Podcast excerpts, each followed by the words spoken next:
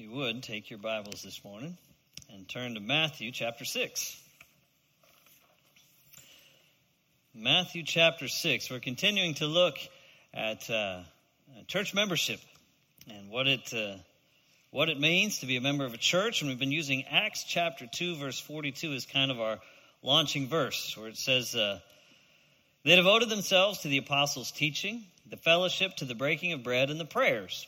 And we've looked at devotion, we've looked at apostles' teaching, fellowship. Last week we looked at the Lord's Supper, baptism, which kind of corresponds with that. And we get to the last section of this verse. There's a couple things we'll look at before we're finished with this series, but the last one is the prayers. Not prayer, but the prayers.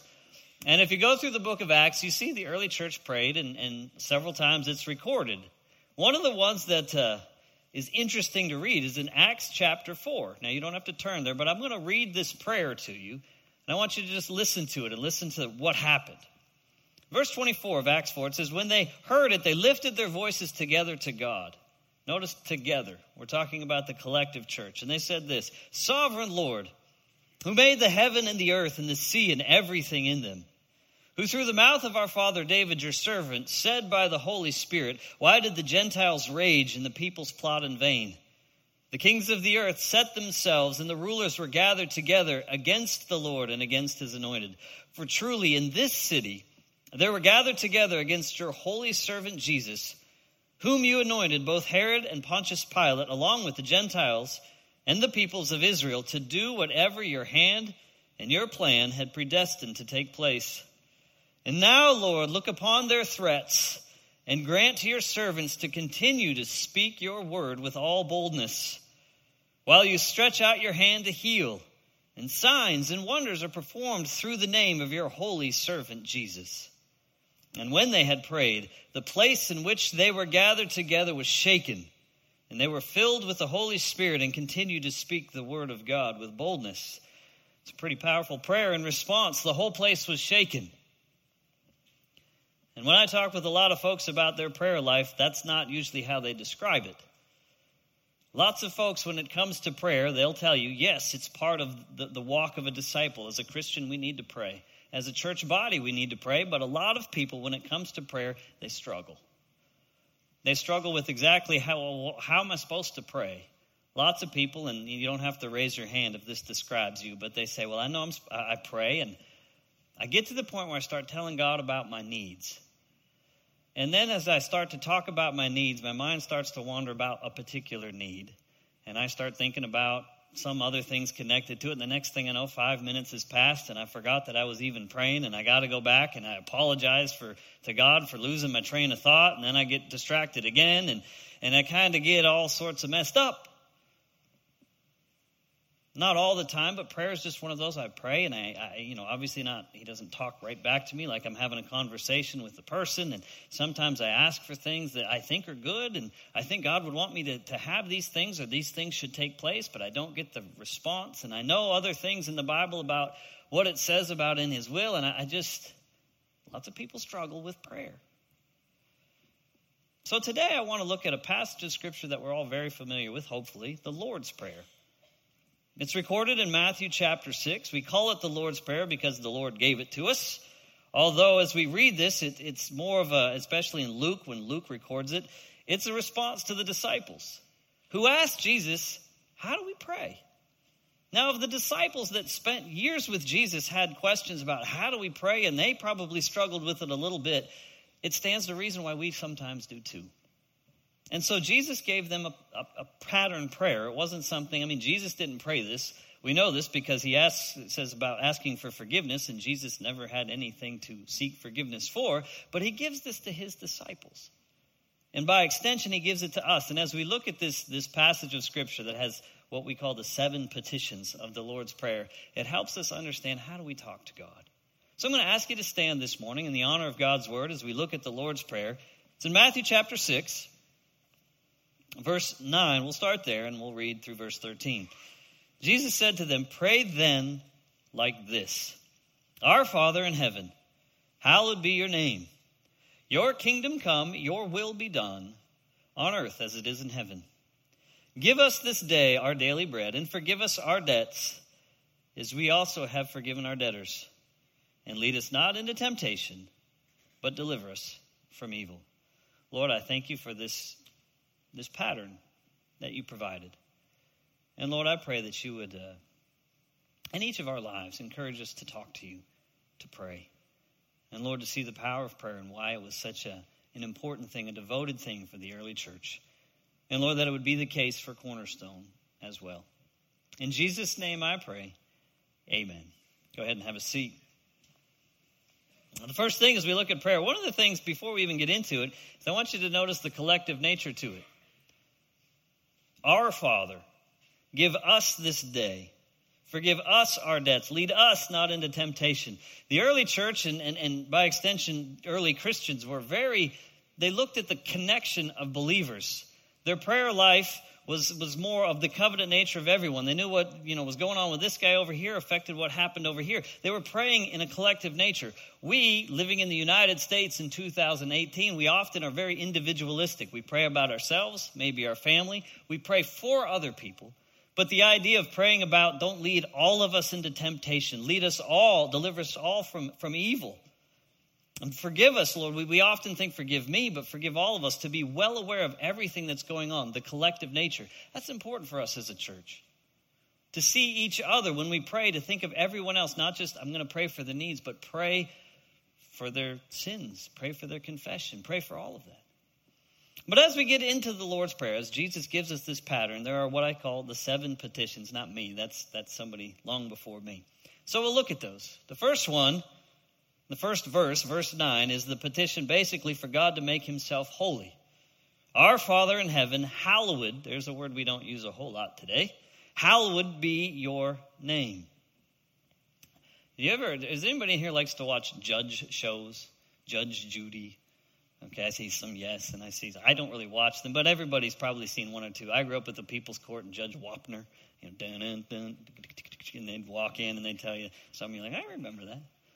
But it's always funny. Once in a while, you watch some of these people that come into a, a TV courtroom, which isn't quite the same, but it's close. And they're a little flippant with the judge. You know, they think they can argue with the judge or tell the judge to be quiet while they finish. And I mean, I watched a couple of Judge Judy's and those. I mean, they don't really put up with it at all, do they? You know, the be quiet. And even in an official courtroom setting, when the judge walks in, what does the bailiff say? All rise. Everybody stands up. When the judge says you can sit down, you can sit down. How do you refer to the judge? Not, hey, dude, it's your honor. I mean, there's a, a, a, way in which you approach in a courtroom setting. And so Jesus starts his prayer. How do we approach God? And then these just two little lines, Our Father in heaven, hallowed be your name. The first line is kind of the how we talk to him, and then the request, make your name holy. There's a lot that Jesus communicates. With the Our Father in heaven, he communicates both the intimate nature of God and also the transcendent nature. He starts with Our Father. We're used to that. Lots of people, when they pray, they talk about God being their Father. But that was revolutionary in Jesus' time. Nobody referred to God as Father. You came to him as, as a deity, and there was ways you approached him, but never in the idea of he's your Father. It was very much like that if you approached a king, if you were the subject of a king, you kind of had to grovel. You had to put your head down when you talked to him. If he wanted you to speak, you could. If, if you, he didn't want you to speak, you shouldn't speak. That's the way a subject approaches the king. But the king's son doesn't approach that way, does he? The king's son can run in, jump in dad's lap. To him, he's not the king so much as he's dad. And Jesus kind of revolutionizes the way we can approach God with our Father. And for many of us, we're, we're, we're kind of good with that in 2018. It's not as uh, uh, hard a thing for us to approach God in a fatherly way, to kind of be somewhat casual, right? I mean, we pray to God, we don't have to. I mean, some people get on their knees and bow, and that's great. You can do that, but you don't have to. We pray, you know, before the meal, and, and, and some people, you know, they can they try and keep one eye open to see what's going on or whatever when they pray. But then the second part, uh, in heaven, hallowed be your name. This is what we call the transcendent nature of God, the big nature of God. And the request is God, make your name holy. Make your name holy in my life. Make your name holy in the, the, the, life of the church. Make your name holy in this world. In the Old Testament, we read about the few instances where people were in the presence of God. It was very life changing. Isaiah in Isaiah chapter 6, when he comes in the presence of the throne room of God, he basically falls on his face and says, I'm, I'm going to be destroyed. Ezekiel, same thing. It's this idea just with a brief glimpse of the idea of the presence and majesty of God. Everyone who's ever experienced that, that we see, they basically like, I'm, I'm ruined. I am absolutely destroyed. I can't be here. It's that type of presence. God, make your name holy. And so, when our, our, first approach to God, when we start talking to Him, is, is to recognize God, the ultimate thing I want in my life, the highest priority I want in my life, is for you to get glory, for you to get honor, for you to get praise, and do whatever it takes in my life for that to take place. That's how we open it. And that's kind of sets the precedent or sets the direction. The idea of our prayer life is that God, I, I want you to be great. And then we go to petition number two Your kingdom come. God's kingdom to come. Now, in, in God's kingdom, it's both a here now and a future as well. Here now, in that Jesus came, He died on the cross, He rose from the dead.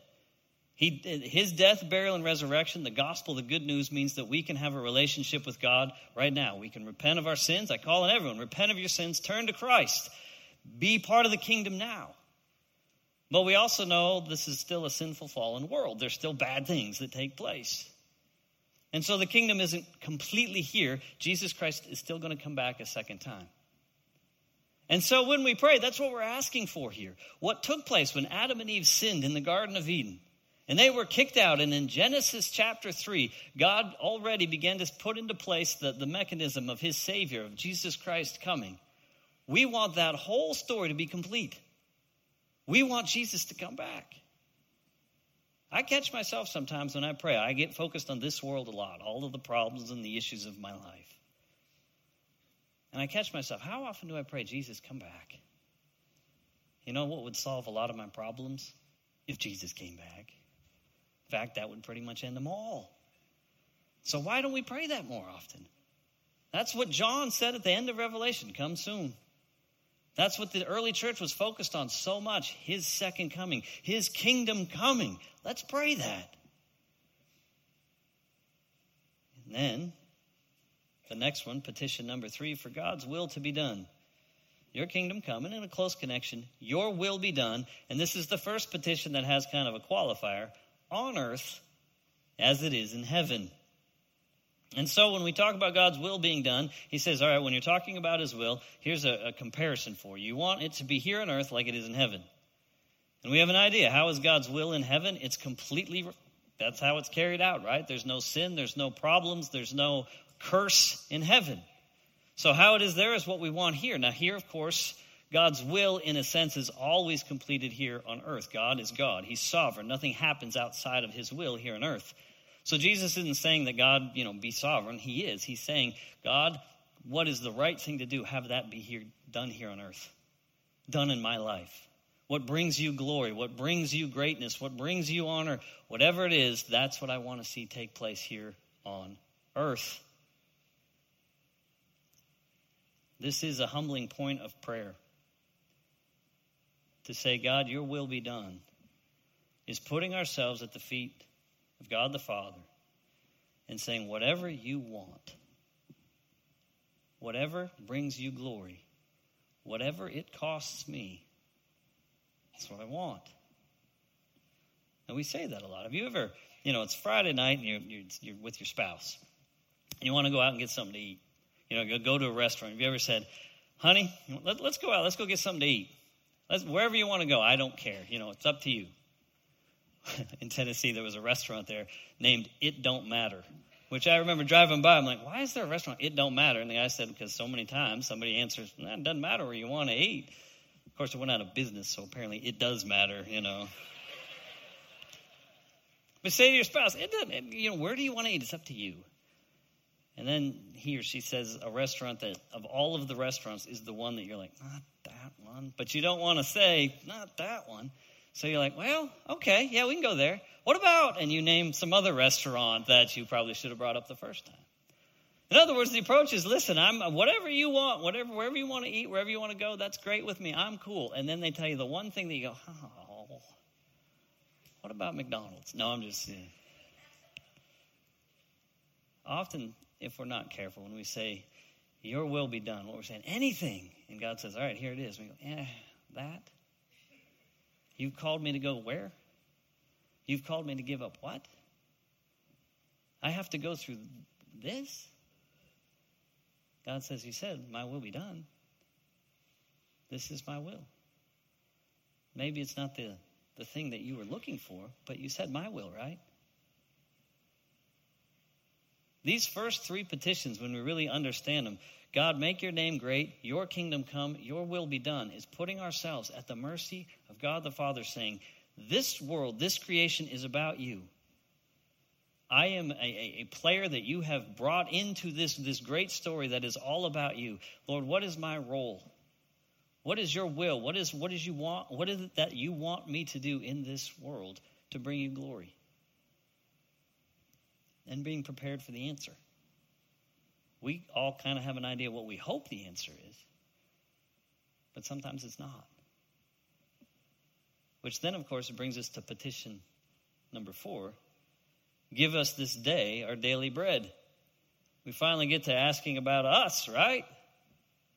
What's interesting about this verse, it seems pretty straightforward, doesn't it? You've probably read this, you've probably quoted the Lord's Supper or the Lord's Prayer many times. But this verse actually kind of was tricky for a while for people to understand what exactly was being said here. The reason why is because the word for daily, this is the only place it appears.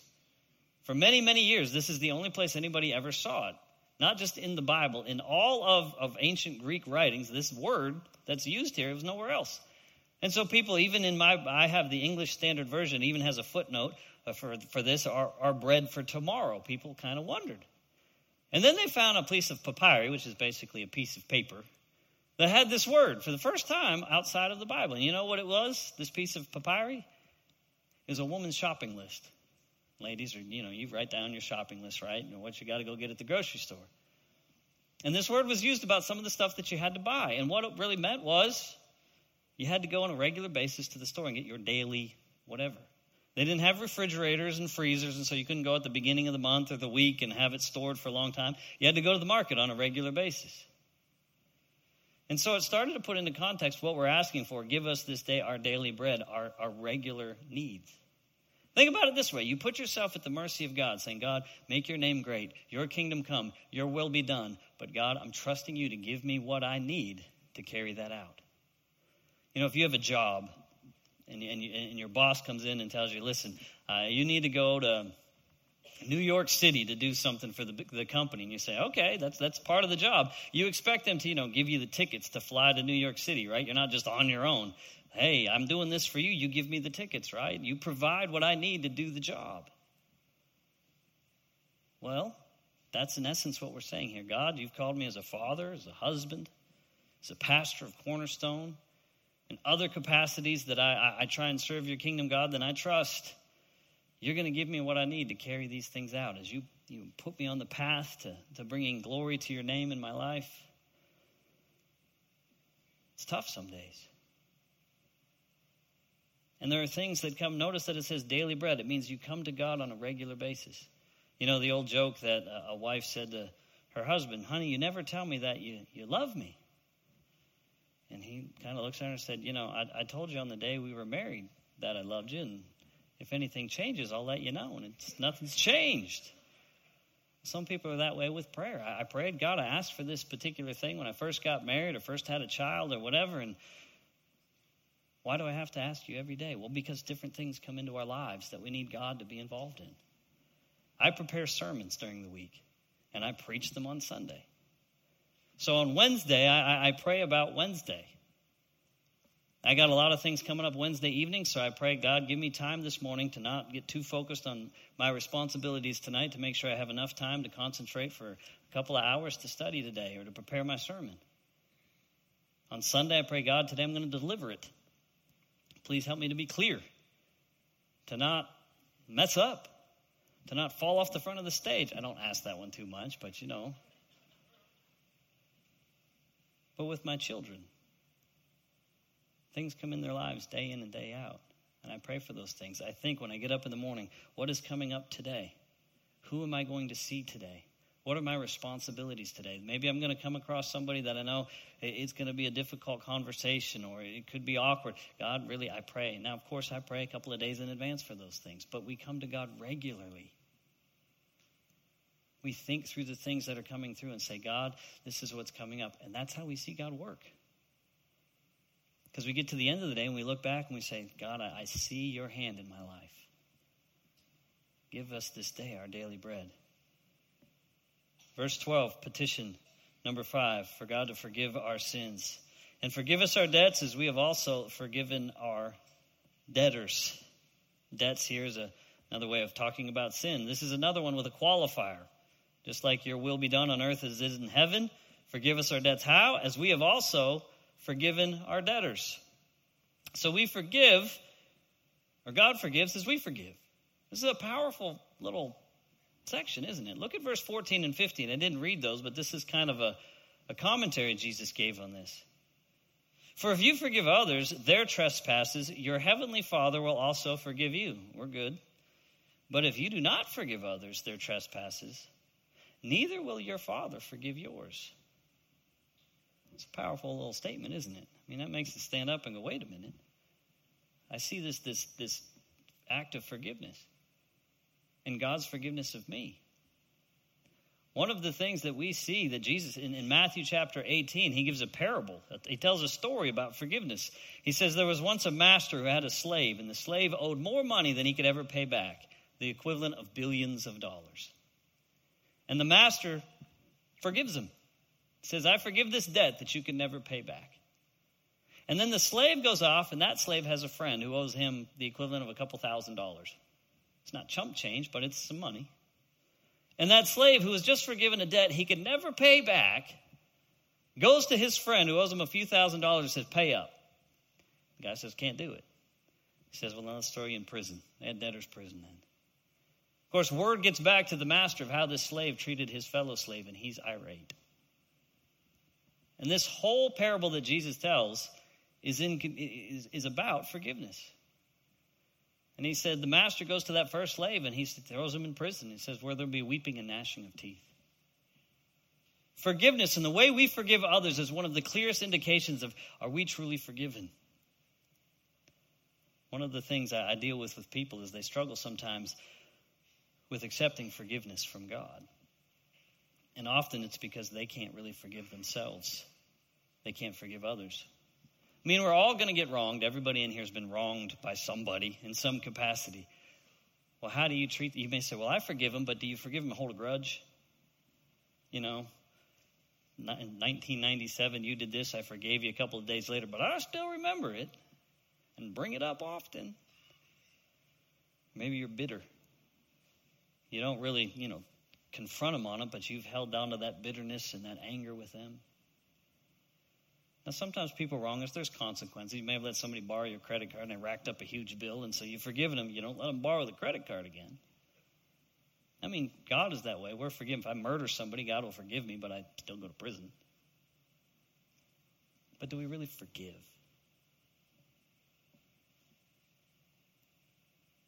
How would we fare if God forgave us the way we forgive other people?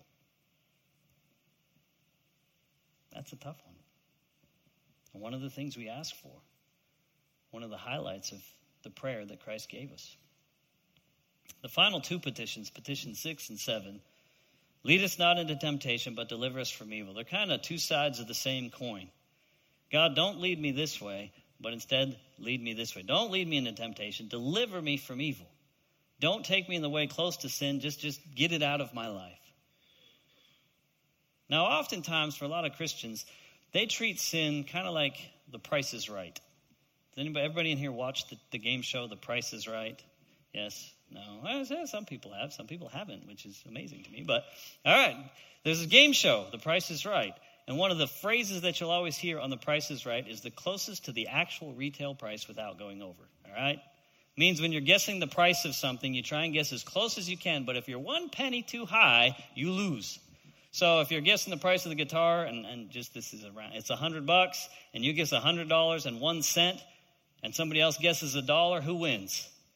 The dollar, right? As close as you can without going over. Well, a lot of Christians treat sin that way. How close can I get without going over? I don't want to gossip. I know gossip is wrong. But how much can I tell before it's gossip? I don't want to be greedy. But how much money can I get before I actually go into greed? I like to window shop. It's not coveting, but I like to, to just really want something that's not mine. How close can I? Because sin's kind of fun, but I know I'm not supposed to do it, so how close can I get before I accidentally go over? Whereas what the final two petitions are saying, God, do the exact opposite. Don't lead me to temptation. The Bible says in James chapter 1, God doesn't tempt us. And here we're saying, God, please, this is a request I have. Please don't take me to places where I am tempted. Please don't allow me to get into situations where the temptation is so strong. In fact, God, deliver me from evil. Take me as far away from it as I can be. I think of one of the great probably illustrations of this is, is Joseph in the Old Testament. Joseph was sold by his brothers into slavery. He still stayed faithful to God, and he ended up in the house of a guy. He was a slave to a guy named Potiphar. And he was a really good slave, so much so that Potiphar put Joseph in charge of everything in the household. He was, he was number two behind Potiphar. He could do anything he wanted except one thing he had to stay away from Potiphar's wife. Makes sense, right? Potiphar left a lot. And the big problem for Joseph is Potiphar's wife had the hots for Joseph. And she would try and seduce him all the time. And Joseph resisted. So much so, he tried not to even be around her. But one day, of course, it happened. He was kind of cornered. And there she was, making the moves on him. And he didn't argue. He didn't sit there and try and have a discussion of why they should do this or that or that. He took off. But in taking off, she got a hold of some article of his clothing and latched onto it, so he ran off and she held on to that. And when her husband came back, she showed him the garment, and of course he was furious, and Joseph was thrown into prison for doing nothing wrong. Now, I would imagine, and I'm just speculating here, but I would imagine that at times, somewhere along the line, while Joseph was there with Potiphar, living in that household, and Potiphar's wife was doing all of the trying to get him, that he probably prayed about it, saying, God, it would be really nice if she would quit doing this if you could deliver me from this temptation. Now, let me ask you a question Did it happen? Yeah, he was delivered. How? He was thrown in prison. That seem right? Does it seem fair? Now, I know we all know how the story ends up. He's second in charge of Egypt and all of that, but he didn't know that at the time. And when you read through the pattern of the Lord's Prayer, the life of Joseph, it's kind of there, isn't it? God, make your name great. Your will be done. That put myself at the mercy of your feet, even if it means I go to prison. God, give me what I need while I'm there. I've been wronged a lot. In case of Joseph, his brothers sold him into slavery. He got lied about by Potiphar's wife. He had some people, he interpreted their dreams, and they promised they'd get him out of prison. They forgot him for a couple of years. I mean, he had some bitterness he could have. God did answer a lot of his prayers, but probably not in the way that he hoped when he prayed them. Prayer is one of those things that we have to go to the Word of God and see what Jesus told us to do. And when we come to God, we say, God, this is it's about your great name, your will being done. Lord, give me what I need to live that out. I'm not always going to understand it.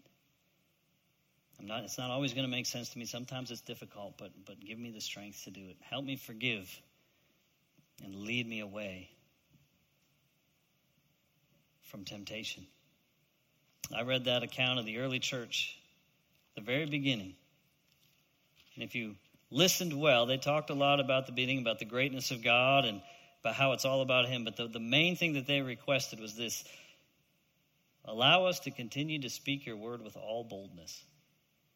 They were being thrown in prison, they were being persecuted, some of them were being about to be killed. They were being put out the synagogue, and their main prayer was God, your will, let's make your name great. Give us the power, give us what we need to be bold.